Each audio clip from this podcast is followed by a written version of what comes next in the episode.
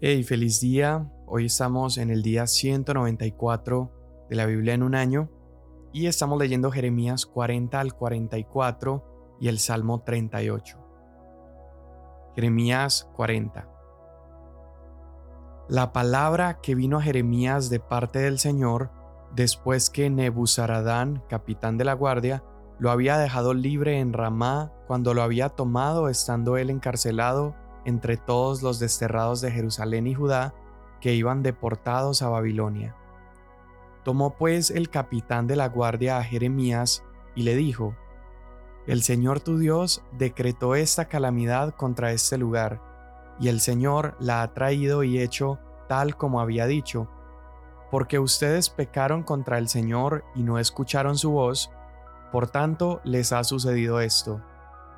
Pero ahora, Hoy te libro de las cadenas que están en tus manos. Si te parece bien venir conmigo a Babilonia, ven y yo te cuidaré. Pero si te parece mal venir conmigo a Babilonia, no te preocupes. Mira, toda la tierra está delante de ti. Ve a donde mejor y más conveniente te parezca ir. Como Jeremías aún no se volvía, le dijo, Vuelve a Gedalías, hijo de Aicam, hijo de Safán, a quien el rey de Babilonia ha puesto para gobernar sobre las ciudades de Judá, y quédate con él en medio del pueblo, y si no, ve a donde te parezca más conveniente ir. Entonces el capitán de la guardia le dio una ración de alimentos y un regalo, y lo dejó ir. Jeremías fue entonces a Gedalías, hijo de Aicam, en Mizpa, y se quedó con él en medio del pueblo que había quedado en la tierra y todos los jefes de las tropas que estaban en el campo, ellos y sus hombres, oyeron que el rey de Babilonia había puesto a Gedalías, hijo de Aicam, para gobernar la tierra, y que le había encomendado los hombres, mujeres y niños, y los más pobres de la tierra que no habían sido deportados a Babilonia. Fueron pues a Gedalías en Mizpa, junto con Ismael, hijo de Netanías, y Johanán y Jonatán, hijos de Carea, y Seraías, hijo de Tanumet, y los hijos de Efai el netofatita, y Jesanías, hijo de un maacateo, ellos y sus hombres. Entonces Gedalías, hijo de Aicam, hijo de Safán, les juró a ellos y a sus hombres, no teman servir a los caldeos, quédense en la tierra y sirvan al rey de Babilonia y les irá bien. Así que por mi parte yo me quedaré en Mizpa para estar en lugar de ustedes delante de los caldeos que vengan a nosotros. Pero en cuanto a ustedes, recojan vino y frutos de verano y aceite, y guárdenlos en sus vasijas, y habiten en las ciudades que han tomado. También todos los judíos que estaban en Moab, Amón y Edom, y los que estaban en todos los demás países, oyeron que el rey de Babilonia había dejado un remanente en Judá, y que había puesto para gobernar sobre ellos a Gedalías, hijo de Aicam, hijo de Safán. Entonces todos los judíos regresaron de todos los lugares donde habían sido dispersados, y vinieron a la tierra de Judá, a Gedalías en Mizpa, y recogieron vino y frutos de verano en gran abundancia. Johanán, hijo de Carea, y todos los jefes de las tropas que estaban en el campo, vinieron a Gedalías en Mizpa, y le dijeron, ¿Sabes que Baalis, rey de los amonitas, ha enviado a Ismael, hijo de Netanías, para quitarte la vida? Pero Gedalías, hijo de Aicam, no les creyó. Entonces Joanán, hijo de Carea, le dijo en secreto a Gedalías en Mizpa, Déjame ir a matar a Ismael, hijo de Netanías, y nadie lo sabrá, porque te ha de quitar la vida y se dispersen así todos los judíos que se han reunido alrededor de ti y perezca el remanente de Judá. Pero Gedalías, hijo de Aicam, dijo a Johanán, hijo de Carea, No hagas eso, porque es mentira lo que dices de Ismael. En el mes séptimo fue Ismael, hijo de Netanías, hijo de Elisama, de la familia real, y uno de los oficiales principales del rey, junto con diez hombres, a donde estaba Gedalías, hijo de Aicam, en Mizpa. Y mientras comían juntos allí en Mizpa, se levantó Ismael, hijo de Netanías, y los diez hombres que estaban con él, e hirieron a espada a Gedalías, hijo de Aicam, hijo de Safán, y mataron al rey que Babilonia había puesto para gobernar sobre la tierra. Ismael mató también a todos los judíos que estaban con él, es decir, con Gedalías en Mizpa y a los hombres de guerra caldeos que se encontraban allí.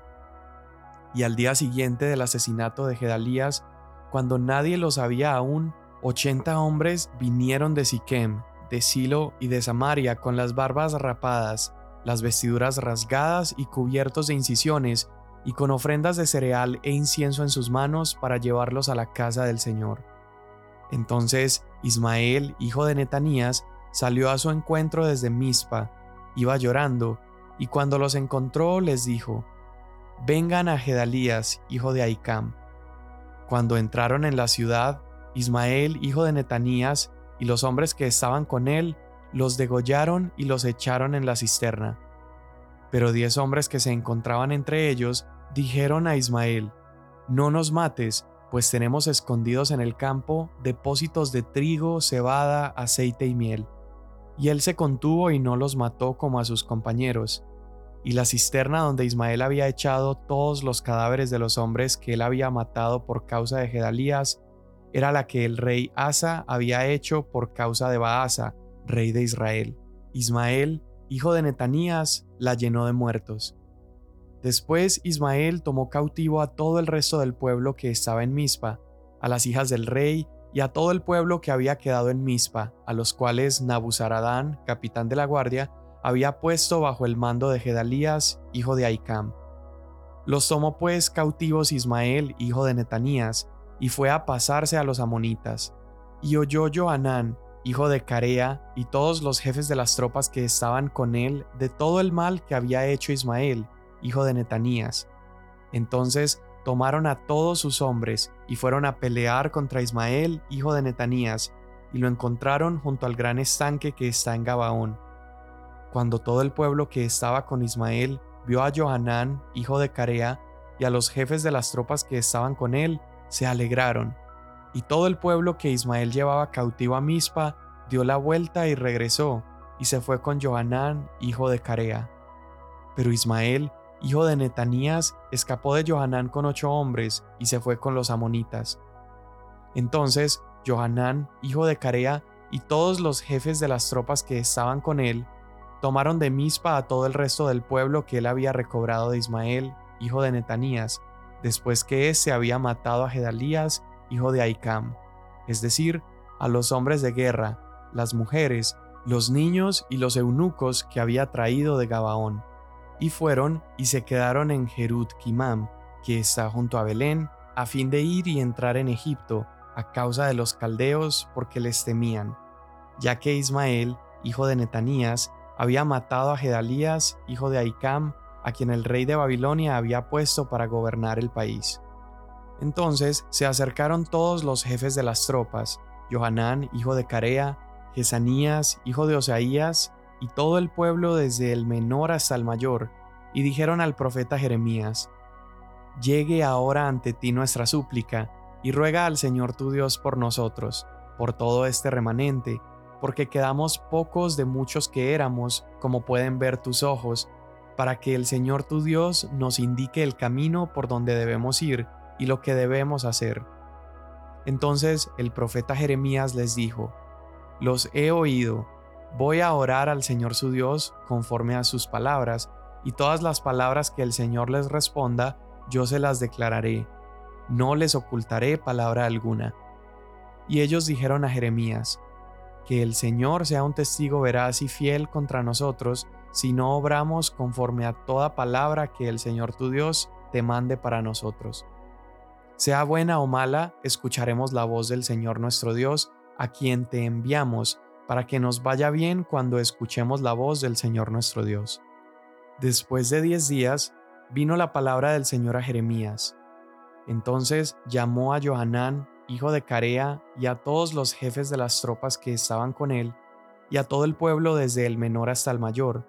Y Jeremías les dijo, Así dice el Señor Dios de Israel, a quien me enviaron para presentar delante de él la súplica de ustedes.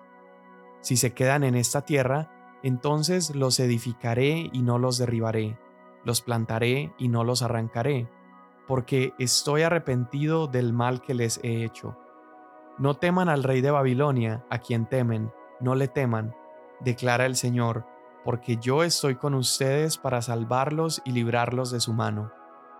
También tendré compasión de ustedes para que Él les tenga compasión y los restaure a la tierra de ustedes. Pero si dicen, no nos quedaremos en esta tierra, no obedeciendo así la voz del Señor su Dios, y dicen, no, sino que iremos a la tierra de Egipto, donde no veremos guerra, ni oiremos el sonido de la trompeta, ni tendremos hambre de pan, y allí nos quedaremos.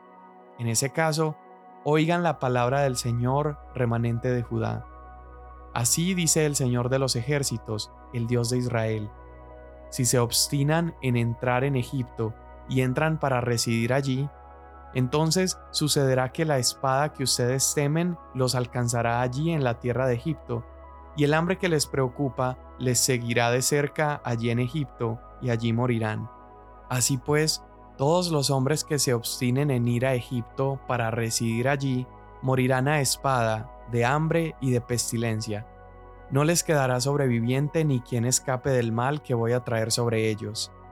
Porque así dice el Señor de los ejércitos, el Dios de Israel, como se derramó mi ira y mi furor sobre los habitantes de Jerusalén, así se derramará mi furor sobre ustedes cuando entren en Egipto. Y serán motivo de maldición, de horror, de imprecación y de oprobio, y no verán más este lugar. El Señor les ha hablado, remanente de Judá. No entren en Egipto, sépanlo bien, que hoy lo he declarado contra ustedes, porque se engañan a sí mismos, pues ustedes fueron los que me enviaron al Señor su Dios, diciendo, Ruega por nosotros al Señor nuestro Dios, y lo que el Señor nuestro Dios diga, nos lo haces saber y lo haremos y hoy se lo he declarado, pero no han escuchado la voz del Señor su Dios, ni en cosa alguna de lo que Él me ha enviado a decirles. Ahora pues, sépanlo bien, que morirán a espada, de hambre y de pestilencia, en el lugar a donde desean ir a residir.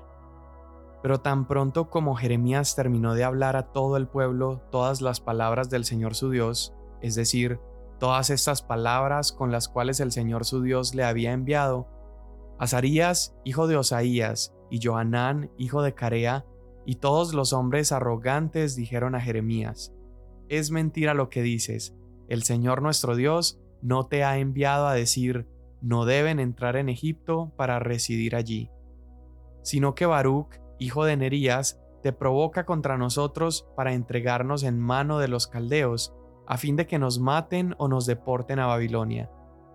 Así que Johanán, hijo de Carea, ni ninguno de los jefes de las tropas, ni nadie del pueblo obedecieron la voz del Señor de quedarse en la tierra de Judá, sino que Johanán, hijo de Carea, y todos los jefes de las tropas tomaron a todo el remanente de Judá que había vuelto de todas las naciones a las cuales habían sido dispersados para residir en la tierra de Judá a hombres, mujeres y niños, a las hijas del rey y a toda persona que Nabuzaradán, capitán de la guardia, había dejado con Gedalías, hijo de Aicam y nieto de Safán, y también al profeta Jeremías y a Baruch, hijo de Nerías, y entraron en la tierra de Egipto, pues no escucharon la voz del Señor, y llegaron hasta Tafnes.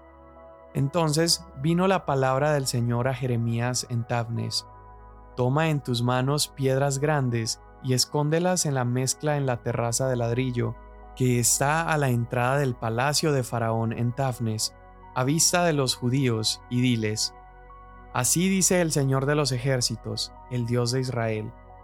Voy a enviar que traigan a Nabucodonosor, rey de Babilonia, siervo mío, y pondré su trono sobre estas piedras que he escondido, y él extenderá su pabellón sobre ellas. Vendrá y herirá la tierra de Egipto, los que sean para la muerte a la muerte, los que para el cautiverio al cautiverio, y los que para la espada a la espada. Prenderá fuego a los templos de los dioses de Egipto, los quemará y se llevará cautivos a sus ídolos, y se envolverá de la tierra de Egipto como el pastor se envuelve con su capa, y saldrá de allí en paz. También quebrará los obeliscos de Heliópolis, que está en la tierra de Egipto, y prenderá fuego a los templos de los dioses de Egipto. la palabra que vino a Jeremías para todos los judíos que moraban en la tierra de Egipto, los que moraban en Migdol, en Tafnes, en Memphis y en la tierra de Patros. Así dice el Señor de los ejércitos, el Dios de Israel. Ustedes han visto toda la calamidad que he traído sobre Jerusalén y sobre todas las ciudades de Judá y que hoy están en ruinas, y que en ellas no hay morador alguno, a causa de la maldad que ellos cometieron para provocar mi ira, quemando constantemente sacrificios y sirviendo a otros dioses que no habían conocido, ni ellos, ni ustedes, ni sus padres. Con todo, les envié a todos mis siervos los profetas repetidas veces diciéndoles, No hagan ahora esta cosa abominable que yo aborrezco. Pero no escucharon ni prestaron atención para apartarse de su maldad para dejar de quemar sacrificios a otros dioses. Por tanto, se derramó mi ira y mi furor, y ardió en las ciudades de Judá y en las calles de Jerusalén, que fueron convertidas en ruinas y en desolación como lo están hoy. Ahora pues, así dice el Señor Dios de los ejércitos, el Dios de Israel, ¿por qué ustedes se hacen un daño tan grande a sí mismos, cortando de entre ustedes a hombre y mujer, niño y lactante de en medio de Judá, sin que les quede remanente, provocándome a ira con la obra de sus manos, quemando sacrificios a otros dioses en la tierra de Egipto, a donde han entrado a residir, de modo que sean exterminados y vengan a ser maldición y oprobio entre todas las naciones de la tierra. Han olvidado las maldades de sus padres, las maldades de los reyes de Judá, y las maldades de sus mujeres, las propias maldades de ustedes y las maldades de sus mujeres que cometieron en la tierra de Judá y en las calles de Jerusalén. Pero hasta hoy no se han humillado, ni han temido, ni han andado en mi ley, ni en mis estatutos que puse delante de ustedes y delante de sus padres. Por tanto, así dice el Señor de los ejércitos, el Dios de Israel. Yo volveré el rostro contra ustedes para mal, y para destruir a todo Judá Quitaré el remanente de Judá que ha decidido entrar en la tierra de Egipto para residir allí, y serán acabados en la tierra de Egipto. Caerán a espada, por el hambre serán acabados. Tanto el pequeño como el grande morirán a espada y de hambre. Serán motivo de maldición, de horror, de imprecación y de oprobio. Castigaré a los que moran en la tierra de Egipto, como he castigado a Jerusalén, con espada, con hambre y con pestilencia. Así que no quedará quien escape ni quien sobreviva del remanente de Judá que ha entrado en la tierra de Egipto para residir allí, para luego volver a la tierra de Judá, a la cual anhelan volver, a fin de morar allí, porque ninguno volverá, excepto unos pocos fugitivos. Entonces, todos los hombres que sabían que sus mujeres quemaban sacrificios a otros dioses, junto con todas las mujeres que estaban presentes, una gran multitud y todo el pueblo que moraba en la tierra de Egipto, en Patros, respondieron a Jeremías. En cuanto al mensaje que nos has hablado en el nombre del Señor, no vamos a escucharte, sino que ciertamente cumpliremos toda palabra que ha salido de nuestra boca, y quemaremos sacrificios a la Reina del Cielo, derramándole libaciones como hacíamos nosotros, nuestros padres, nuestros reyes y nuestros príncipes en las ciudades de Judá y en las calles de Jerusalén. Entonces teníamos bastante alimento, prosperábamos y no veíamos mal alguno. Pero desde que dejamos de quemar sacrificios a la Reina del Cielo y de derramarle libaciones, carecemos de todo, y por la espada y por el hambre hemos sido acabados. Y las mujeres dijeron, cuando nosotras quemábamos sacrificios a la Reina del Cielo y le derramábamos libaciones, ¿acaso no sabían nuestros maridos que le hacíamos tortas con su imagen y le derramábamos libaciones? Entonces Jeremías habló a todo el pueblo, a hombres y a mujeres, a todo el pueblo que así le respondía. En cuanto a los sacrificios que han quemado en las ciudades de Judá y en las calles de Jerusalén, ustedes y sus padres, sus reyes y sus príncipes y el pueblo de la tierra, ¿no se ha acordado el Señor de ellos y no ha venido esto a su mente? El Señor no pudo soportar más, a causa de la maldad de las obras de ustedes y a causa de las abominaciones que habían cometido. Por eso, su tierra fue convertida en ruinas, en objeto de horror y maldición, sin habitantes como está hoy, porque ustedes quemaron sacrificios y pecaron contra el Señor, y no obedecieron la voz del Señor, ni anduvieron en su ley, ni en sus estatutos, ni en sus testimonios. Por tanto, les ha sobrevenido esta calamidad como sucede hoy. Entonces Jeremías dijo a todo el pueblo y a todas las mujeres, Oigan la palabra del Señor todo Judá, los que están en la tierra de Egipto. Así dice el Señor de los ejércitos, el Dios de Israel. Ustedes y sus mujeres han hablado con su boca y lo han realizado con sus manos, diciendo, Ciertamente cumpliremos los votos que hemos hecho de quemar sacrificios a la Reina del Cielo y de derramarle libaciones. Vayan a cumplir sus votos, pongan por obra sus votos. Pero oigan la palabra del Señor, todo Judá, los que habitan en la tierra de Egipto. He jurado por mi gran nombre, dice el Señor, que nunca más será invocado mi nombre en toda la tierra de Egipto por boca de ningún hombre de Judá, diciendo, Vive el Señor Dios, pues yo velo sobre ellos para mal y no para bien, y serán acabados todos los hombres de Judá que están en la tierra de Egipto, por la espada y por el hambre, hasta que sean totalmente exterminados. Y los que escapen de la espada, pocos en número, volverán de la tierra de Egipto a la tierra de Judá. Entonces sabrá todo el remanente de Judá que ha ido a la tierra de Egipto para residir allí, qué palabra ha de permanecer, si la mía o la de ellos. Y esta será la señal para ustedes, declara el Señor, de que los voy a castigar en este lugar para que sepan que ciertamente mis palabras permanecerán para mal contra ustedes.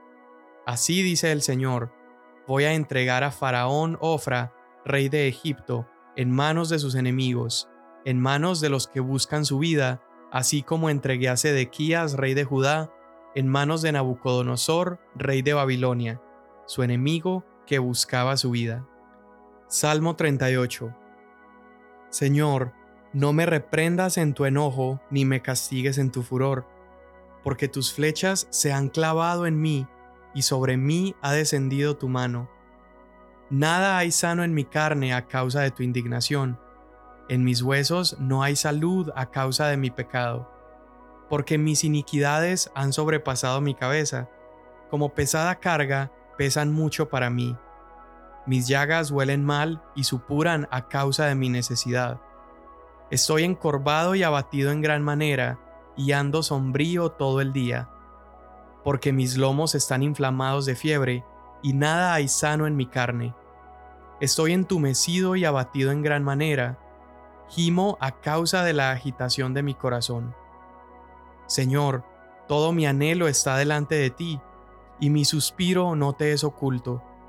Palpita mi corazón, mis fuerzas me abandonan, y aún la luz de mis ojos se ha ido de mí.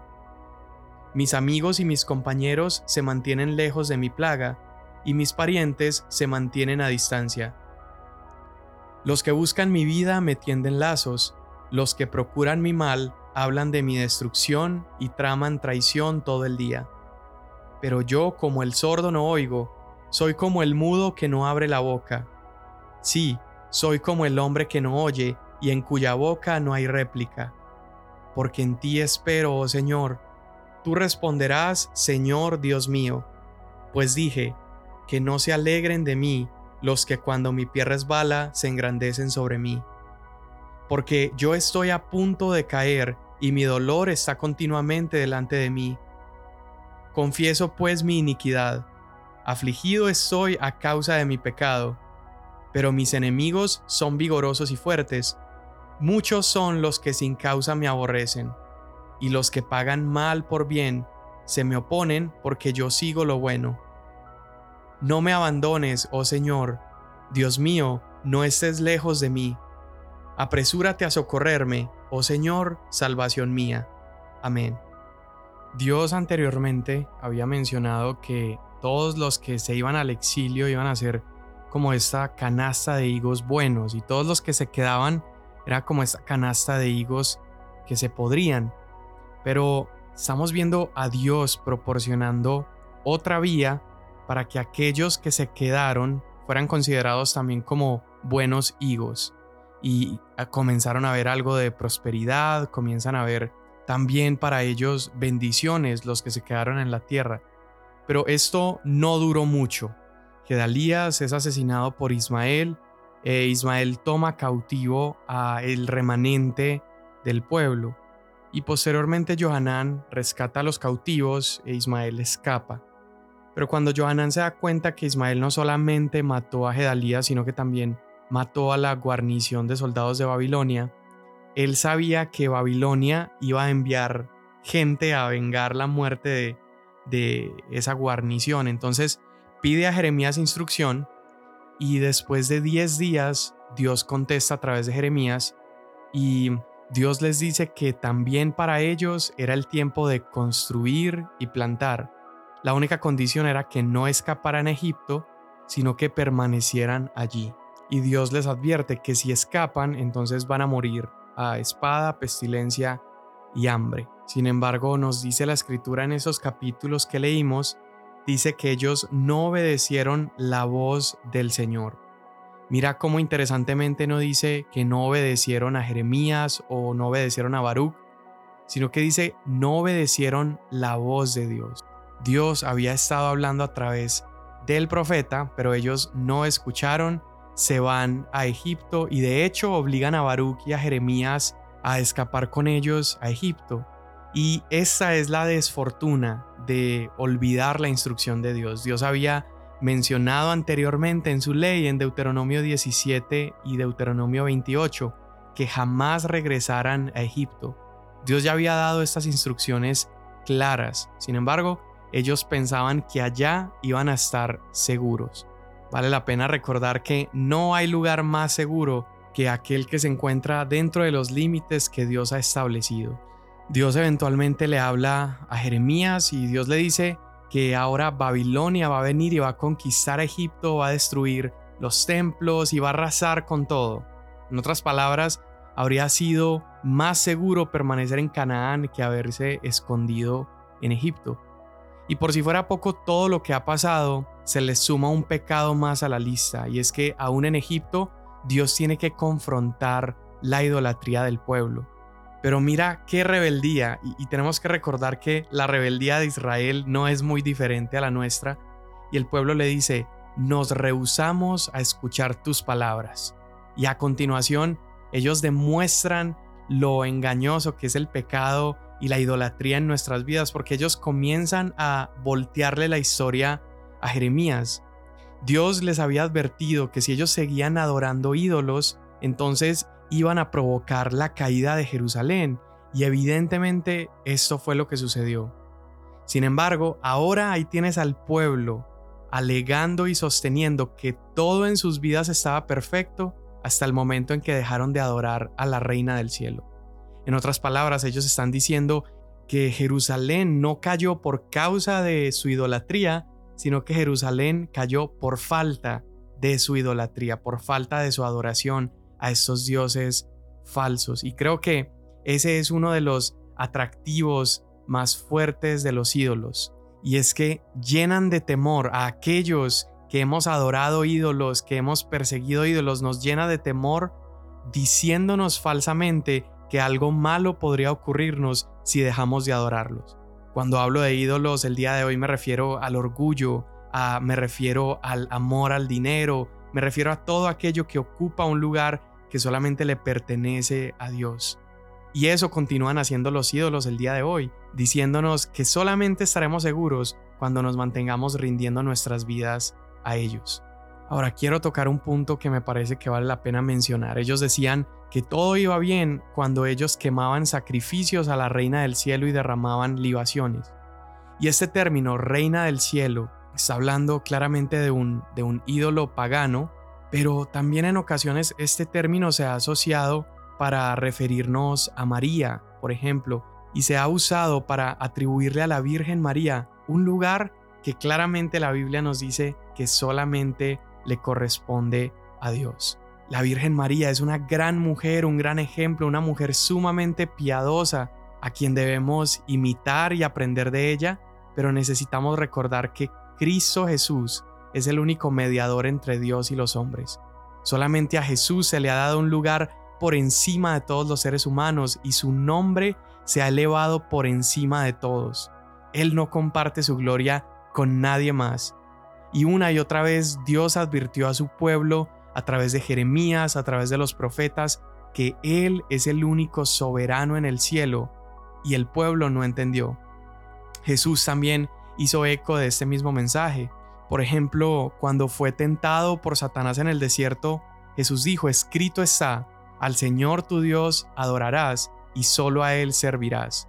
Nadie más que el Padre y su Hijo Jesús sentado a su diestra merecen el título de Rey de los cielos. Señor Jesús, en este día te pedimos que nos enseñes a aprender por medio de tu palabra. Permítenos entender y comprender, Señor, ese lugar soberano que solamente a ti corresponde, Señor. Y ayúdanos a desentronar todo aquello a lo cual le hemos adjudicado un lugar que solamente pertenece a ti, Señor. Hoy reconocemos que tú eres el Rey de nuestras vidas, el Rey de nuestros corazones, Señor. En el nombre de Jesús. Amén. Mañana nos vemos.